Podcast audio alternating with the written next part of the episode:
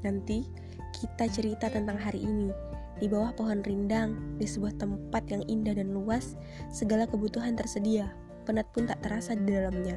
Bahkan kita dihadiahi sebuah istana megah dengan luas tak terkira.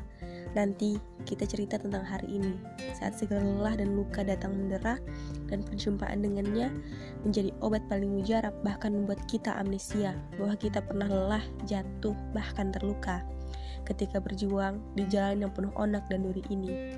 Ya, ini memang angan seorang hamba penuh dosa, namun setidaknya tempat impian ini bukanlah fiktif belaka.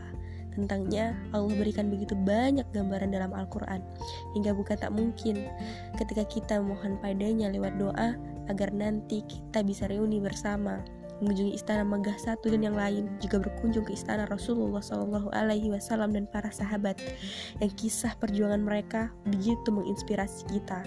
Jadi selamat berjuang untuk sebuah tempat yang kita sebut dengan surga. thank you